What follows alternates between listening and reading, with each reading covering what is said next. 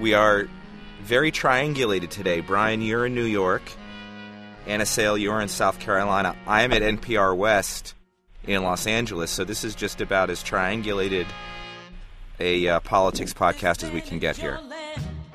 It's good, and we don't even have Bill or Hillary Clinton to try to do the triangulation. we're doing it for we're doing the triangulation for President Obama. He doesn't have to do it himself today. it feels so different here than New Hampshire and Iowa, and and I think it's it's obvious, but I don't think people mention it enough. New Hampshire and Iowa, both swing states. South Carolina, solid Republican country, and the vitriol towards Barack Obama is is just thicker here than what I've seen in Iowa and New Hampshire. Folks are ready to get him out of the White House. And a lot of people think that South Carolina really is ground zero for that real republicanism, uh, that that real red state energy that Republicans are hoping will get involved in the election. Well, that's what we're talking about today. You're listening to Anna Sale, who's live in South Carolina following the Republican candidates as they move through the early primary states. And you are listening to It's a Free Country, the podcast. I'm Todd Zwillich, Washington correspondent for The Takeaway from PRI and WNYC, of course. And with us is our own Brian Lehrer, who's in New York. I'm in LA. Anna's in South Carolina. We are triangulated. Hello, everyone. I have the envelope yes. with the winner of last week's podcast. And remember, Oh. folks, It's a Free Country, the podcast, is a competition between Anna and Todd and myself, and sometimes special guests like Ana Marie Cox, who'll join us soon, um, to see who can bring the most revealing soundbite of the week from the campaign trail. Are you ready for the envelope? I'm I'm all filled with confidence. I've been nervous all week. I feel good about this one. I feel good about it this week. And the winner This is. is better than the Golden This is Globes. not rehearsed. I do not know what I'm about to read. The winner is me Oh, For- recount. Where's Price Waterhouse? for the clip of Rick Santorum comparing Obama to Mussolini. And I got, excuse me, 53% of the vote. And I got 26% of the vote for her clip of an unenthusiastic New Hampshire voter. And Todd finished last with 15% of the vote for Newt Gingrich saying politics ain't beanbag. I am the Jon Huntsman of this group, clearly. Wow. Mr. Clear Fi- majority for Brian. That's Mr. impressive. Mr. 15%. Yeah. Brian, you got a clear majority, which is better than Mitt Romney has managed to do so far. Um, a clear majority in this group is pretty impressive. Well, congratulations. I'm a bit bitter. I But I'll won't try to do better. gloat much, but I have the I have the best clip for this week too. Well, uh, let's start first with my clip though, because I I think this is actually the most revealing. Which you remember is the competition. What's the most revealing? What's what's something that we we haven't heard amongst all the conversation about South Carolina so far this week? Um, and and I've been talking to voters over the last several days, and it's very it's easy to find social conservative voters. It's easy to find voters who are thinking about Romney, that have some reservations, aren't quite sure it's easy to find th- folks who are who are, are undecided between Santorum or Newt Gingrich or Rick Perry.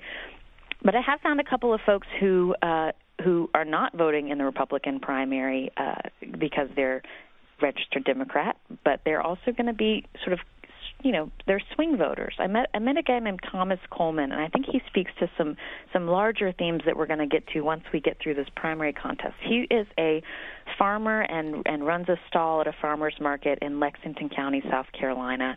He voted for McCain in 2008, uh, and just kind of put his hands up in the air when I asked him what he was making of the political debate so far in the presidential contest. Um, he's had a really tough couple of years.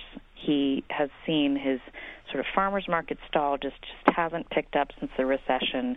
Farming has gotten more and more difficult. He's trying to make up for some of that by selling tomatoes out of state, but even dealing with trucking and that sort of thing, the price of fuel, it just seems like at every angle he's gotten hit. And so I asked him, you know, what he's making of, you know, when the, co- the economy is such a focus of the debate this year. You know, how's he feeling? Does he is, is anyone offering him any hope? And uh, this is what he told me. I know I'm worried. Uh, I won't speak for everybody, but everybody I've talked to's got a problem with it. And maybe we can have it picked up. Maybe we can get a good. You know, it takes more than the White House to do it, though. Uh, it goes back into Congress and everywhere else. Uh, politics has not been for the working man for years, in my opinion. What Thomas Coleman brings up is obviously in South Carolina not likely to be a swing state come the fall. But I think you'll hear these sentiments among a lot of Reagan Democrats, the folks who you know will be up for grabs between the Republican nominee and President Obama. And and I was thinking about Thomas when I was looking at this Q poll that just came out this morning about Ohio and Romney and Obama right now are almost evenly matched right now. It's yeah. split. And one of the key things that I sort of saw was only 38% of white voters in Ohio think Obama deserves reelection. And we heard a lot about the white working class vote when Obama and Hillary Clinton were running against each other in the primary. But I think eh, we're going to be hearing about it again in 2012, particularly when Mitt Romney is not a guy who can, you know, show up at a bar, have a beer, and and play, you know, the everyman role. So I think these voters are going to be up for grabs if Mitt Romney is the Republican nominee. I, I was fascinated that this guy who's going to be a voter in a Republican primary, said politics has not been for the working man for years, in my opinion.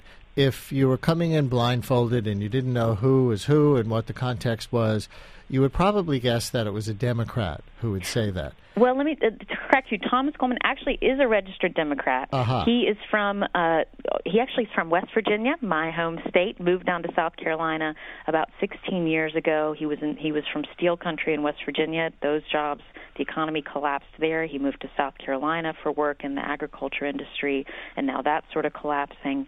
Uh, but he voted for John McCain in 2008, so he sort of swung back and forth, mm-hmm. just hasn't changed his registration. All right. Well, that brings me to my much better clip, except I'm going to be haunted. I have to admit, I'm going to be haunted by his voice, I think, for at least the rest of the day. But my clip this week goes to the class issue and much more. It is Newt Gingrich's food stamps moment in the Monday night debate that got him so much applause. Now, folks, if you've only heard the ta- tiny soundbite version, here is a minute and a quarter that includes some of the question by Juan Williams, who, contrary to how this might sound, was not a competing candidate in this debate.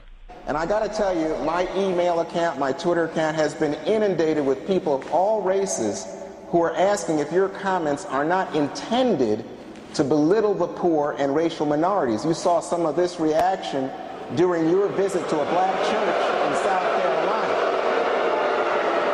you saw some of this during your visit to a black church in South Carolina where a woman asked you why you refer to President Obama as the food stamp president. It sounds as if you are seeking to belittle people. Well, first of all, Juan, the fact is that more people have been put on food stamps by Barack Obama than any president in American history.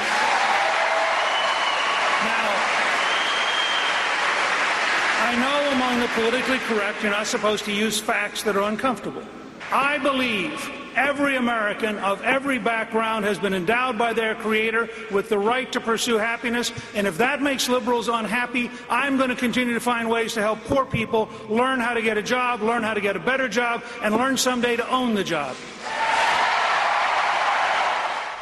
So mine is obviously the best clip, the most revealing clip of the week because it has race and class, poverty and freedom, text and subtext, conflict between moderator and ca- candidate. It's the and great audience. and audience. It's the great American novel in a minute and 15 seconds. But maybe, you know, guys, maybe it's not revealing because it's such vintage Newt because it was this exact gambit in the 90s that got him as far as it did up to Speaker of the House, talking about hope and opportunity for the downtrodden on the one hand, who doesn't want more jobs rather than more food stamps. But he does it in a way that also paints the poor not as Americans in need of support, but as lazy you know whats who are stealing your tax dollars. So in the 90s, it was people on welfare. Now, even with today's unemployment rate, it's people on food stamps, and he gets a big round of applause for that, Todd. Well, Newt Gingrich is somebody who spent a career crafting the conservative and Republican message, not reacting to it, but but but inventing what the message would be and what the political strategy would be, shows his acumen in finding a tone for a place like South Carolina for a conservative primary, or at least what he thinks it is.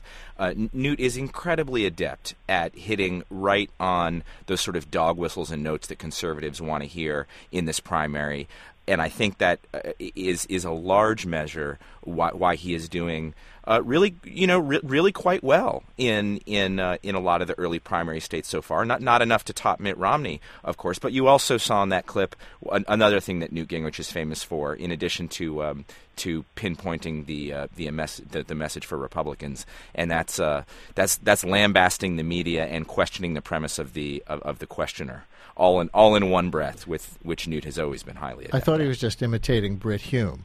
Well, first of all, Juan. Well, Brian, th- those two clips are pretty good. I have to say, I'm not going to sit here and criticize my opponents like some people do, because I, I do subscribe to the 11th commandment of public radio media, so I'm not going to criticize another journalist. but I will say this in defense of my own clip: it is clearly the best this week. Why is it revealing? Because this is yet another example from Mitt Romney uh, of Republicans in this primary who keep throwing the ball over the middle of the plate for Democrats. I'm going to play you a clip that is making Democrats salivate back when Newt Gingrich, a couple of weeks ago, Anna and Brian, started attacking Mitt Romney for his experience at Bain Capital, Democrats were so happy. They thought, well, he's stealing our thunder a little bit, but we can't wait to use this stuff in our ads. When Mitt Romney said corporations are people, they said, ooh, that's going to make a great 30 second ad, and it already has. Or when Mitt Romney said, I'll bet you $10,000, Rick Perry, what normal American even thinks about $10,000, much less bets it on a throwaway line at a debate? Well, here's a clip from this week of Mitt Romney himself describing his functional tax rate heading into an election where his where his probable opponent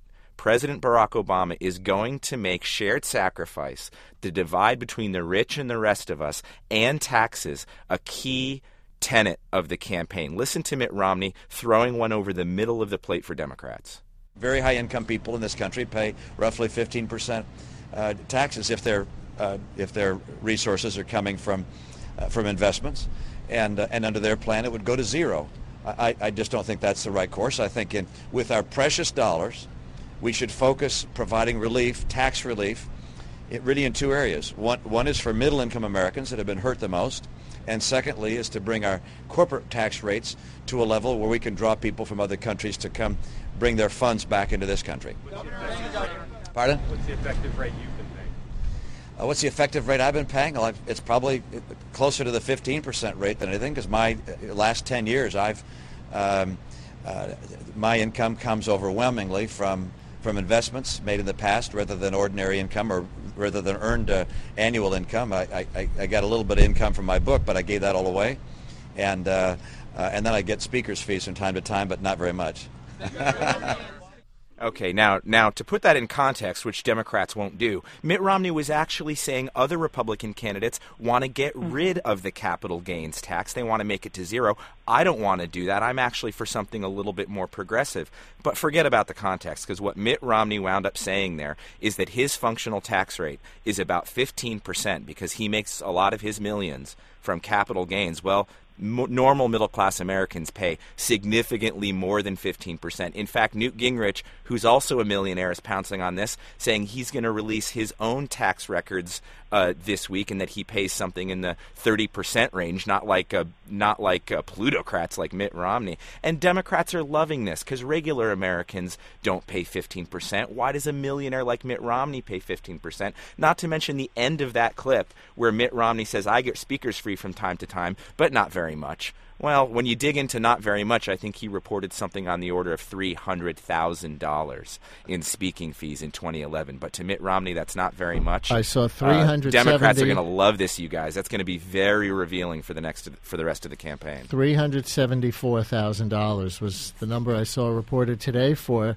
his speaking fees, and I guess not very much. When you make multiple millions a year, mostly in stocks and bonds, you know, only being taxed at 15% because they're capital gains, uh, and your Mitt Romney, I guess 374 can seem like not very much. But and, you're. And, uh, Go ahead, Anna. Speaking of the the working man from my clip and the the honor of work from your clip, Brian, then to hear sort of earned income, actual earned income, you know, income that you work for, as opposed to capital gains and that sort of thing, being sort of you know such a little part of what Mitt Romney brings in every year. I think that's quite a contrast. You know, Don't you wo- guys agree with me that Democrats are gonna are, are just loving that this feeds into the same narrative that they keep getting? That if this if this election is gonna be about the president wants it to be about shared sacrifice and uh, recovering from a bad economy and the whatever you want to call it, the one percent and the ninety nine percent, painted however you want. That they love clips like this. Oh We- yeah, we- Mitt Romney just said, "I am the one percent" right there. in We- a we very can't- clear way. we can't read Mitt Romney's mind, but I tend to think that he got that 15% stat out there now because the media will get tired of it after a while, and so it won't be some kind of bombshell in people's minds in October when the general election is run, if it's run between him and Barack Obama. Um, however, he keeps not being able to get out of his own way when it comes to looking like Richie Rich for president. And so the other part of that, you know, like he made the $10,000 bet on stage and like he um, said he likes firing people who provide him services. The other part of that that we were just talking about, where he said, oh, and I make you know, regular earned taxable income from speaking fees, but it's not very much. Ha ha ha! And then the world learns that it was three hundred seventy-four thousand dollars. He just can't get a, a, out of his own way. Brian, So- I, I, I, I agree with you, and I think all of this detailed discussion on the heels of my clip and all the implications basically proves that Huh. my clip was the most revealing this week. I think we've sort of just proved it. Now all I need is for the voters on the website to um, to to confirm what we already know, which is that this is the most revealing clip of the week. The site, of course, is itsafreecountry.org, and you can subscribe to this podcast at itsafreecountry.org slash podcast. And I am so pleased to welcome Ana Marie Cox, who blogs and tweets for, I guess she t- tweets for herself and blogs for The Guardian. Do I have that right? That is correct. you may know Todd, you may know Anna. And, Hi, I Anna. know them by reputation. Hi. Hello. and is there anything you want to say about what we were just talking about? You, you've been listening patiently to us blathering on here. well, I don't know how patient I've been. I've been like, you know, twittering and like, you know, surfing around. Uh, no, um, I guess the one thing I would say is that Romney's, um, you know, I pay a 15% income tax line. Uh, your speculation that it might somehow be better to get that out now. Uh, because voters will get tired of it or the media will get tired of it. I mean, definitely the media will get tired of it, but I think that the thing about it coming out now is that it's going to become just a part of the received wisdom about Mitt Romney, um, something that, you know, comedians can continue to make jokes about in the same way they make jokes about his woodenness or they make jokes about Perry's idiocy. I mean, I think that if it becomes just a part of what people know about him, yes, it, it's not anything new. I mean, I don't think anyone's shocked to know that Mitt Romney's part of the one percent. Um, but these details matter, and and and they also matter in the sense that they they they don't do anything to to make people think that he knows anything about what their situation is. And and also, you're right that the whole language of that clip is wrong. you know, ordinary income and you know just a little bit or just just a little money from speaking fees. I mean, I think all of that just rubs the wrong way. Anna, we are sitting on the edge of our seats in New York, South Carolina, and California, respectively, waiting for your entry into the most revealing clip sweepstakes. Do you want to set it up at all, or is it going to be completely oh, um, Well, it's another Mitt self-explanatory? Romney clip. you know, he really did a lot this week. I mean, I guess he's the one we're paying attention to. Um, and it's true. I'm, I'm not sure that the, the idea of something being revealing about Mitt Romney. Know, it would, I guess that'd be technically maybe have to be new information. um, and, and none of these things, I think, so far give us anything new about him. But they maybe give us an insight to the way that he thinks. This is from the debate, and it's most likely a genuine Freudian slip. Um, which I guess, if I think about that, genuine means it really is revealing. This starts with Rick Santorum's voice. If in fact you felt so passionately about this that you are now going to go out and have somebody criticize me for restoring voting rights to people who have, who have exhausted their sentence and served their time and paid their debt to society, then why didn't you try to change that when you were governor of Massachusetts? Well, first of all, as go- as governor of Massachusetts, I had an 85% Democratic legislature. This is something we discussed. My view was people who'd committed violent crimes should not be able to vote, even upon coming out of office. even upon coming out, Coming of, out of office. office. he, he- he must know the people in the New York State legislature. That's right. like be in the food political sure was better here when you were governor. Perhaps that tells us a little bit about what what Romney thinks of governance um, and what he thinks of it as as terms of like whether or not it's it's something you do for the people or for yourself, and whether or not it's really on the up and up. Um, to be fair, I, I don't know. I, I don't of the many things that Romney is. I don't think he's personally corrupt.